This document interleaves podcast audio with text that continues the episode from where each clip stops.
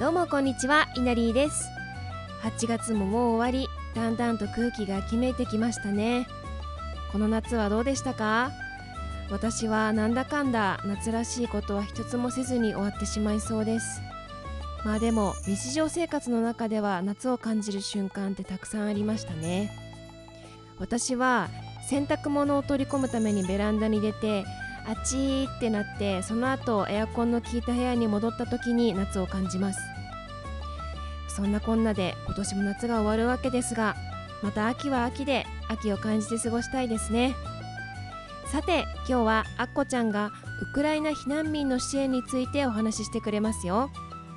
それでは行ってみましょう。第41回目のサステナハテナのお時間です。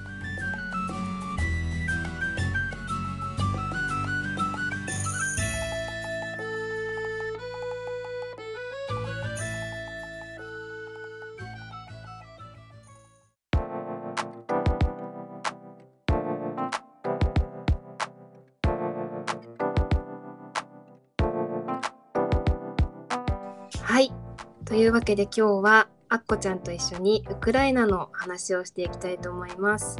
よろしくお願いします。お願いします。はい。アッコちゃんはなんか突然だけど今日なんか後ろがすごいスズムシの声がするけどどどちらですかそちらは？今は夏休みで、長野の飯綱町というところにえ遊びに来ていて。素敵。山奥のビラに滞在してます。いいですね。そんなところから配信を。はい。はい。してもらいますが今日はウクライナの話ということであっこちゃんは、えっと、ウクライナ避難民の支援を今活動しているんだけど活動するきっかけとかってあったのかな？ウクライナって日本って、まあ、最近ニュースになるまで日本人にとってすごく遠いというかあまり知られてない国だったと思うんですけど、あの私が以前参加していた国際交流プログラム「世界青年の船」という授業でウクライナの出身の青年たちと1ヶ月生活をしたことがあって、そのきっかけであのウクライナっていう国を知りました。あじゃあ学生時代ですか？あそうですそうです。あ学生時代にからじゃあウクライナっていう国はこう関わりがあったんだね。そうですね、うん。あとあの留学時代にうんシェアハウスしていた、あのところでもウクライナ人と一緒に住んでて。あそうなんだ。でもその時も本当にいろんな国の人たちの一人っていうイメージだったんですけどうん。その国際交流プログラムの時はこう国の紹介とかもしていたので、うんうん。ウクライナっていう国が、まあ、長くソ連の一部だったっていう話とか、あとはまあロシアとの関係がずっと深い、うんソ連の一部だったこことで、まあ、ロシアとの関係が深いっていうことを聞いてて、まあ、結構その彼らの文化とか歴史とか未来のこととかいろんなことを聞いていたのでう、ん。よく知っていたというか関心がうんありました。そっかそれで今回この戦争が起きて、でああの子たちというかその、うんね、一緒に暮らしてた子たちとか大丈夫かなっていう風になるよね。そうですね最初は本当に大丈夫かなみんなどこにいるんだろうっていう、まあ、東部とか戦闘が激しい場所にいるのか、うん。まあ、授業に参加してから5年以上経っていたので、どうん。どんな状況かなっていうのをまず気になったんですけど、うん。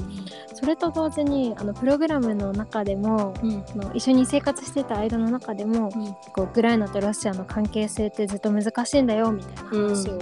聞いていて、正直あのそれまで全然知らなかったのであそうなんだっていうふうに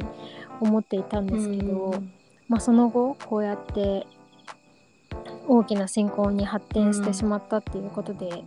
なかなかそこのき彼らが持っていた危機感っていうのは私たちの中で共有できてなかったなっていうのはすごくなこうまあ悔しいというか、うん辛いなっていうふうに思うこともあったので、うん今ちょっとできることをしていきたいと思って、うんウクライナの避難民の支援をしています。なるほど。ウクライナっていう国はどういう国なんですか？クライナは日本よりもすごく面積が大きくて、うんうん。国土面積が1.6倍。うんうん。で、えっと、ヨーロッパとアジアのこう間にあるうんような国です。でユーラシア大陸の中心ですね。にあります。で人口は国土はすごく大きいんですけど人口は日本の3分の1なので、うんうんうんうん。そんなに日本に比べたら人口密度は高くうんなるほど。国になってます。へえそんなあっこちゃんは今はウクライナの支援はどんなことをしてるんでしょうか？大きく分けて2つあって、うん。まず1つ目がウクライナから日本に避難してきている人たちの支援になります。ん。でその日本でも最近きニュースになったりもしてるかもしれないんですけど、うん現在日本にだいたい1600人くらいうん。の人たちがあのウクライナから避難してきています。うんと避難できる日本に避難する人っていうのは日本に何かしらの友人がいたりとかうん。家族がいたりとか、うんつながりがある人に限られていて、まあ、日本政府がその避難民として特別入国をサポートしているっていう風な状態になっています。うん。なので彼らはこう、まあ、何かしらのつながりがあってきてるのでうん友人を頼ってきたりとかもするんですけど、それでもやっぱりこう十分なサポートを得られてないっていうところもあるので、こうとまあ、ボランティアという形で例えば必要な日用品うん。をこう渡すような配布するようなイベントを開いたりとかしていて、あと最近行ったのが私の家で畑があって、うんその畑に来てもらって一緒にじゃがいもを掘って。うんで掘ったじゃがいもを使って今度ウクライナ料理を一緒に作って教えてもらったりっていうのをし,、してました。えー、なんかで避難してきてねこう辛い状況の中でそうやってなんかこうひととき畑でじゃがいも掘りをしたりとかウクライナ料理作ったりとかそういう時間ってすごい大事だよね。うん、なんかウクライナのってもともとその農業大国なのでうん、すごくあのい一般の人というか町に住んでる人でも田舎に畑を持ってたりとかして、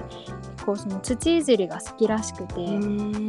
でその時はあのお母さんと娘さんって2人で来てもらったんですけど、うんうんお母さんは本当に、まあ、ウクライナ語だけしか話せなくって、うん日本語とか英語ではあまりコミュニケーションが取れなかったんですけど、うんすごい楽しそうにじゃがいも掘りを黙々とえーされててであの作ってもらったご飯もすごい美味しくて。あそうなんだ。はい。えウクライナ料理はどんなのだったんですか？ウクライナ料理はあのボルシチってよくあのロシア料理でって言われて紹介したりしされたりしてるんですけど、うん。実はあのもともとウクライナのあたりから発祥していてえー。なのでまあウクライナ料理っていう風にまあ、えー。まあウクライナの人たちもそのビーツを使ったスうんープっていうのを食べてて、そうなんだ。そうあとは餃子みたいな感じでこう、うん小麦粉を練って、生地を作って、ん。そこに中身にこう具を入れてうんうん。包んで、餃子のように包んでそれを茹でて食べるっていう。えー、美味しそ料理とか、あとはなんかクレープを焼いて、う。うん。サワークリームとかあきのことかこう甘い系じゃないその甘くないクレープと甘い系のクレープ2種類作ってくれあ。たんですえー、あとヨーグルトとかうんを混ぜてフルーツをキウイフルーツをこう切って入れて巻いた、そのくるくるって巻くクレープえー、作ってくれて、それもすごく美味しかったし。あとはなんか蜂蜜ケーキっていう日本で食べたことないような、んこうレーズンとか。ナッツとかシナモンうん。が入ったしっとりとした焼きケーキもあってうーん、美味しそう。どれも美味しかったですえー、すごいいっぱい作ってもらったの。そう本当に なんかこう知らない人のキッチンで料理するってすごい難しいと思うんですけど、しかも日本だしね。そうそうそう。でなんかこう日本になさそうなものとかは事前に用意しておいてくれて、えー、そう持って。きてくれてすごく手際よくえくだー、さって、うん、盛り上がりました。日本人もたくさんその参加者としていたので、あ、そうなんだ。うん。まあ、日本にね来れる人は1600人ぐらいっていうことでうん。まあ、ウクライナの全人口からしたらすごい限られた人たちだけどそう。やっぱり避難してくるってねそれだけでも大変だし、うん。ねまあ、必要最低限のものしか持ってこれないしね。なんかそう本当になんかスーツケースとかだけで来てる人とかがいたり、あとウクライナから直接来るわけではなくてこう、うん。ポーポーランドとあか別の国を、うん、経由したりもしてるので、ーうんうんうん。うん。疲れてるだろうしね精神的にも大変だろうし、うん。まあ、そういうところでサポートがあると。すそうですね。なんかまずこう友達になるようなとうんころからうんうん始めていけたらなとうん思ってます。ではもう一つの支援を教えてもらえますでしょうか、2つ目があのウクライナ国内での避難民の支援っていうふうに考えてるんですけど、で日本に来ている避難民ではなくってウクライナ国内で、うんうん。うん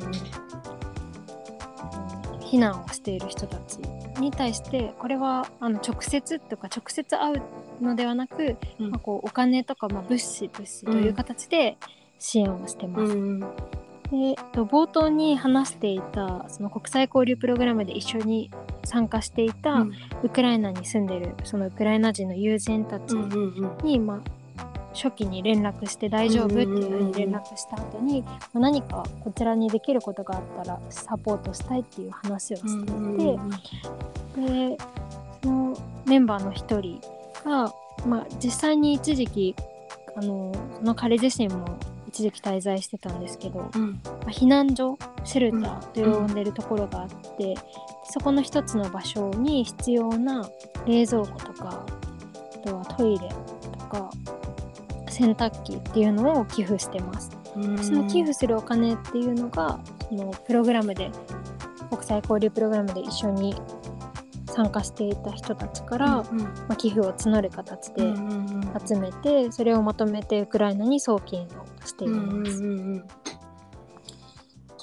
あっこちゃんが今やってるあの活動の名前は何でしたっけ、今 SWY for Ukraine っていうふうに呼んでるんですけど、その SWY っていうのがプログラムの名前で、うんうん。まあ、そのメンバーの有志が集まって、ウクライナのための活動っていうことで活動してます。こうイインスタとかうん。ネットで検索するとこう寄付をできたりするんですか、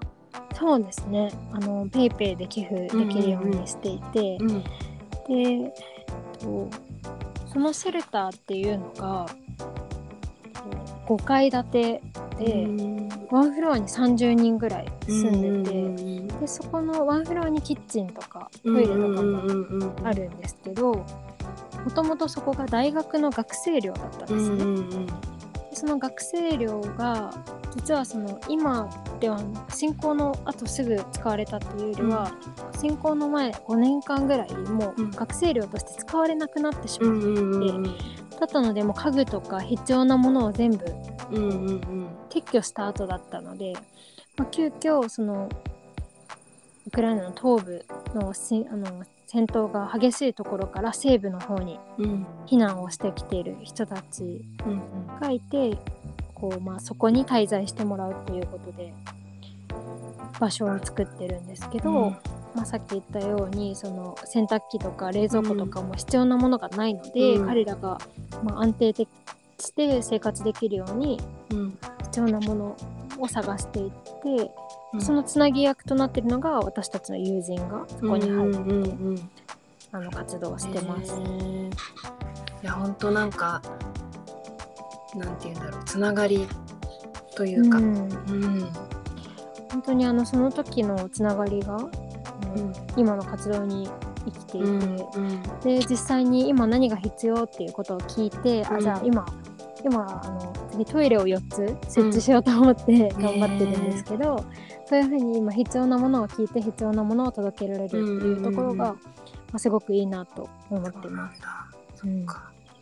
ねえなかなかウクライナ人とつながってる人っていうのもうん。周りに私もいないしこういうあっこちゃんみたいな人とのつながりでどんどんね寄付が集まるといいなと。今日も、うんうん。あの実は収録している今日もあっこちゃんが朝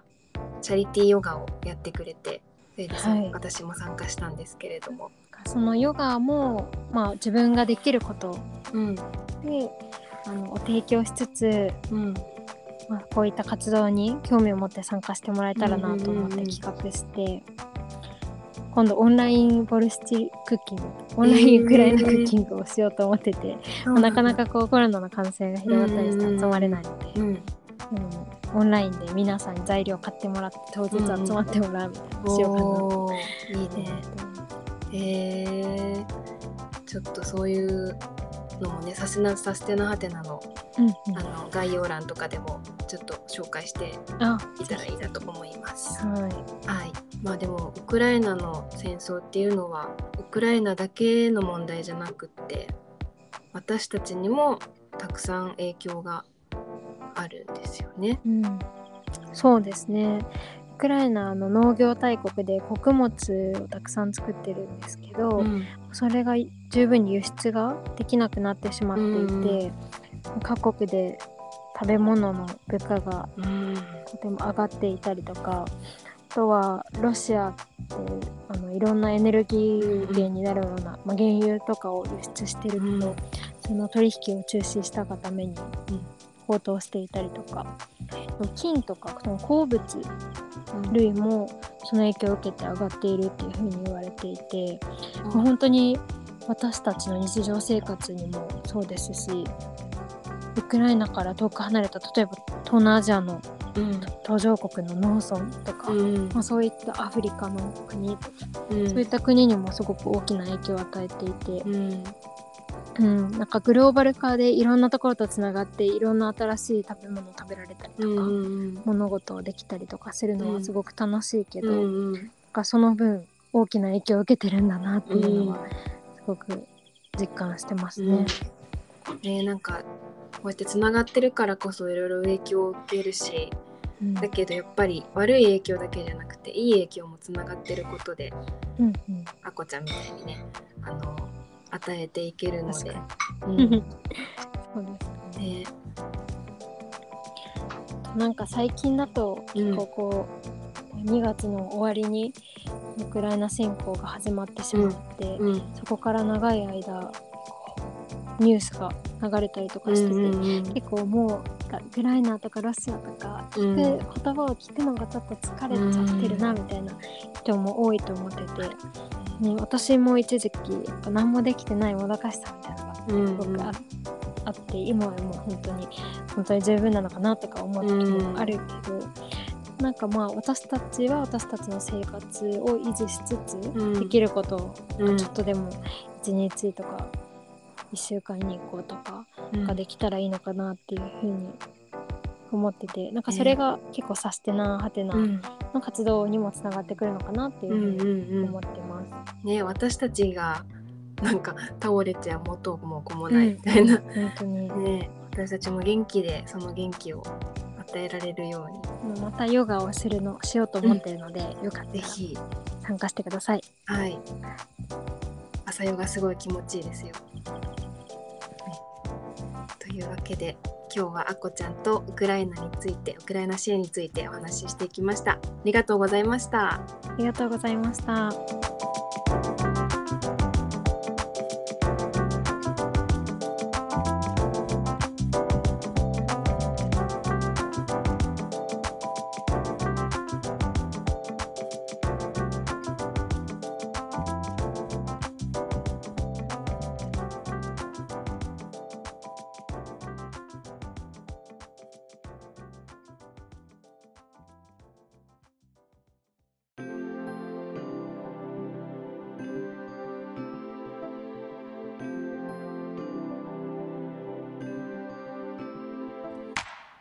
いかがでしたでしょうか？何かできることをしたいというあっこちゃんの強い思いに私も何か協力したいという気持ちになりました。あっこちゃんのように支援する相手の顔が見えているとやっぱり気持ちは全然違うし本気で相手のことを考えるなと思います。私自身はウクライナの知り合いはいませんが今回の話を聞いてあっこちゃんが架け橋になってくれました。私の場合はあこちゃんを応援したいという気持ちもあってでもそれが結局ウクライナの人たちの支援につながっています。直接のつながりはなくても誰かの友達の友達だったりそんな縁がたくさんつながっていくものなんだなと感じました。縁って素敵な言葉ですね。さて次回のサステナハテナからはちょっと今までと趣向を変えてメンバーの誰か一人のトーク会を織り交ぜていきます。今までよりもサクッと聞けるミニバージョンでお届けする予定です。それに伴い通常の放送は月に1回になりますので皆さんますますお楽しみに。今日も聞いていただきありがとうございます。次回は初一人トーク会誰が登場するでしょうか。それではバイバーイ。